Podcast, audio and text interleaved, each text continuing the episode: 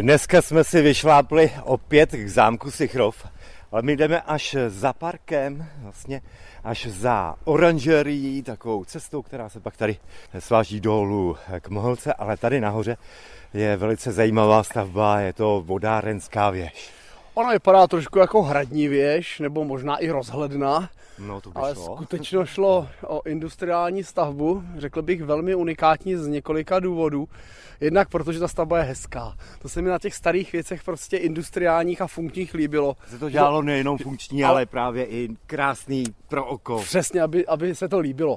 Eh, Ta vodárenská věž navazuje na takovou docela zajímavou historii vlastně zásobování vodou, eh, jednak zámku Sichrov, jednak toho eh, rozsáhlého zámeckého parku. Ono to zásobování vodou tady bylo řešeno eh, vlastně napájením vodovodu z Mohelky.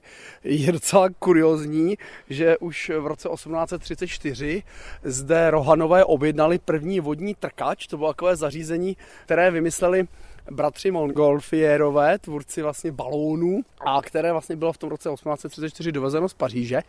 Takže to bylo jako docela unikátní v tom, že to vlastně první použití trkače na eh, území současné České republiky.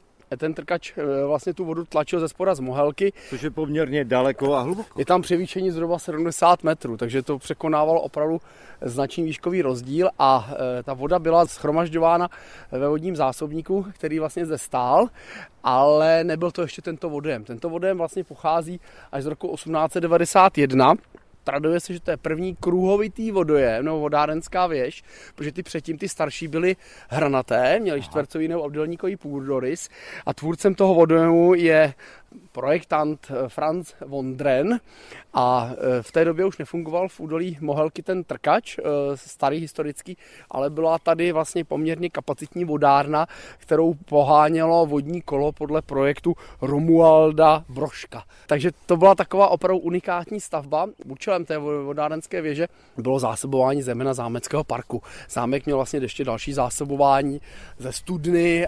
Takže Kamil Rohan, když vlastně na konci 19. století plánoval tu velkou přestavbu toho e, zámeckého parku, tak e, zde vlastně nechal vyprojektovat tady tu krásu, která dnes už vlastně svému původnímu účelu neslouží. Ale je to ozdoba. Ale je to krásná ozdoba, která třeba ještě někdy bude využita třeba v nějakém zajímavém slova smyslu, třeba jako nějaká výstavní síň nebo něco. Mimochodem je tam taková kuriozita, když se podíváš na tu střechu, uvidíš vedle věžičky ještě komínek, komínek který původně teda sloužil k vytápění toho celého celého objektu, aby ta voda tam jednoduše řečeno nezamrzla v tom rezervoáru, ale třeba to umožní nějaké alternativní využití i v zimních měsících.